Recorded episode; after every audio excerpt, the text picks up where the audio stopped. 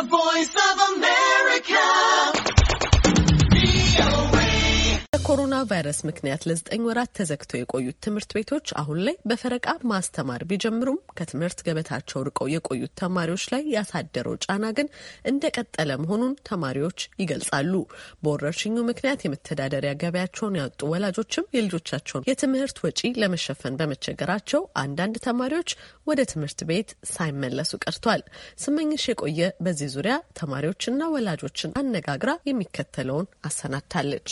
በኮሮና ቫይረስ ወረርሽኝ ምክንያት ትምህርት ቤቶች ተዘግተው በቆዩባቸው 9 ወራት ተማሪዎች ለያለድሜ ጋብቻ፣ አስገድዶ መድፈር፣ የጉልበት ብዝበዛና ሌሎች ተያያዥ የስነልቦና ችግሮች ተጋልጠዋል።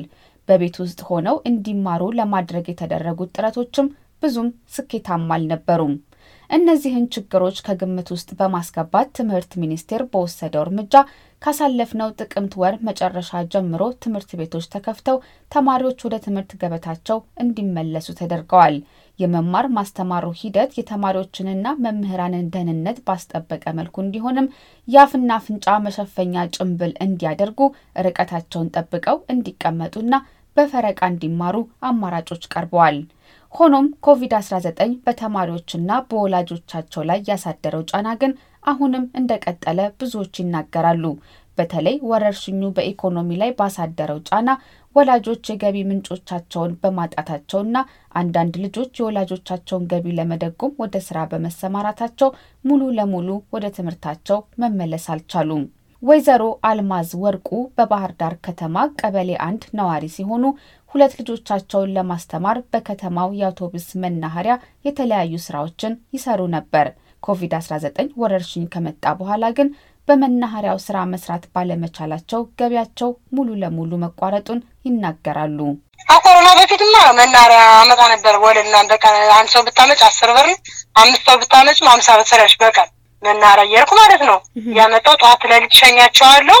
ጧት አመጣና ለሊት ደግሞ 11 ሰዓት ሸኛቸዋለሁ ራሴ። ከዛ ማለት ሰው ምናምን አልተከለከለ መናኸሪያ መግባት አይቻልም ምናምን ተብሎ አቆምኩኝ። ምንም ነገር በርበሬም ሽሮም እየገዛለሁ ለቱም ገንበላ ሽሮም በርበሬ ማውና ተሽተም ሸጣው ወበሩና ነው ባውንሳ ሁሉ ነገር ወበር ነው ያለ ለለትሽ ወርሰ መሸምራ ለለት ግሮ ነው። በገቢያቸው መቋረጥ ምክንያት ወይዘሮ አልማዝ እንደቀድመው ልጆቻቸውን በአግባቡ ወደ ትምህርት ቤት መላክ አልቻሉም። በተለይ የመጀመሪያ ወንድ ልጃቸው የሚማርበት ትምህርት ቤት ርቀት ያለው በመሆኑ ለትራንስፖርት የሚሆን አቅም በማጣታቸው ትምህርቱን እንዳቋረጠ በሐዘን ይናገራሉ። ልጆቹ ሪፎርም አለ፣ ደብተር አለ፣ ሻንጣ አለ፣ ልጅ ኮርስ አለ፣ ምሳ አለ፣ ብዙ ነገር ነው። ጀራፍ አለ ሲመለሱ አትምሬት መክሰስ አለ። አንተ አስቢያለሽ አሴቶ ከፋላል ምን ይባላል ማረበት ወንድ ይወድ ደግሞ ድርጭቦስ ማቦ ቀበሌ ነው የሚባሽ ማቦ ቀበሌ ሶስተኛ ያለትር ትራንስፖርት አለ። ግን በእግሩ ነው የሚሄድሱ ብር ምርጫ ስለሌለው ይመጣን ሲሄድም በእግሩ ነው የሚሄድ። በእግራቸው ነው የሚሄደው የታክሲ ተወዳችን እንትምር ዛሬ ዳቦ ሶስር ገብቶ ለአንድ ሰው ቆን ዳቦ ሶስር ነው እዚህኛ እኮ ገብቷል። ለዳቦ ጣት መግዣት የጣለ በታክሲ እንዴት ልጅ ታስቢያለሽ አንቺ አንድ ዳቦ ቆን ሶስር ገብቷል። ያውም አንድ ዳቦ እንግዲህ ቆራሽ ዳቦ ናት ወርሽ እንኳን አይሞላ አንድ ጉርሻ ማለትና በልቻችን ነው እንግዲህ እንቀሳቀስ ታያችን ለከፉ እዛ ባሪ ገር መንገድ አለ እንደዛው ነው የሚሄድ ራሱ ይማራው። በአዲስ አበባም በተመሳሳይ ተማሪዎች ወላጆቻቸውን ለመደጎም በተለያዩ ስራዎች በመሰማራታቸው ወደ ትምህርታቸው ሙሉ ለሙሉ እንዳልተመለሱ የነገረችን ደግሞ በኮከበ ጽባህ ሁለተኛ ደረጃ ትምህርት ቤት የ11ኛ ክፍል ተማሪ ሆነችው ስንዱ ተፈራ ናት።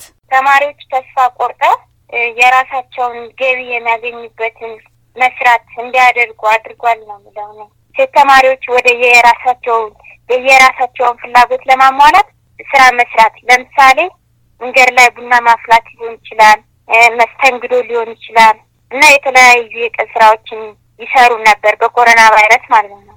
በወንዶች ተማሪ ላይ ስንመለከት ወደ ሱስ እና አልባሌ ቦታ ላይ እንዲሄዱ አድርጓቸዋል። ተማሪዎች ያጋጠማቸው ያለው የኢኮኖሚ ችግር ብቻ አይደለም። ወደ ትምህርት ቤት መመለስ የቻሉት ተማሪዎች ከትምህርት ገበታ ርቀው በመቆየታቸው ትምህርቱን የመርሳት ሐሳባቸውን የመሰብሰብና በአግባቡ ትምህርት የመቀበል ችግር እንደገጠማቸው ስንዱ ታስረዳለች። አሁን ትምህርት ከተከፈተ በኋላ የምንማረው በሳምንት 3 ቀን ነው።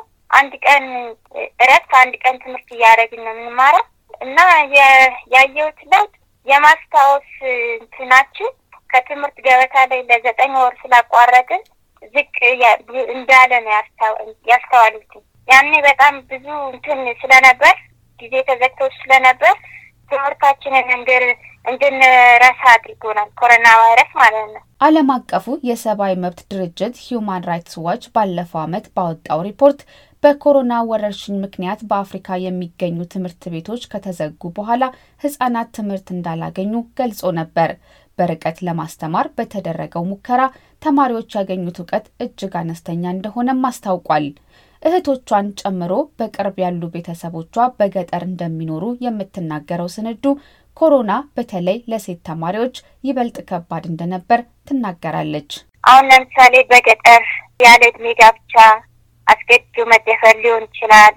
በጣም ስራ ሊበዛባቸው ይችላል እና ጠለፋ የሚታየው አብዛኛው ጊዜ በሴቶች ተማሪዎች ነው። የባህር ዳር ከተማ ነዋሪ ሆኑት ወይዘሮ አልማዝ ለጊዜው ጎረቤታቸው በነፃ እንዲጠቀሙ የፈቀዱላቸውን ኤሌክትሪክ ተጠቅመው ከሚሸጡት የድንች ጥብስ በሚያገኙት ገቢ ሴት ልጃቸውን ወደ ትምህርት ቤት እየላኳት ቢሆንም የሷንም ወጪ መሸፈን ካልቻሉ እንደመጀመሪያ ልጃቸው ትምህርቷን ልታቋርጥ ትችላለች የሚል ስጋት አላቸው። ለአሜሪካ ድምጽ ለተጠናከረው ዘገባ ስመኝሽ የቆየ ከፌርፋክስ ቨርጂኒያ።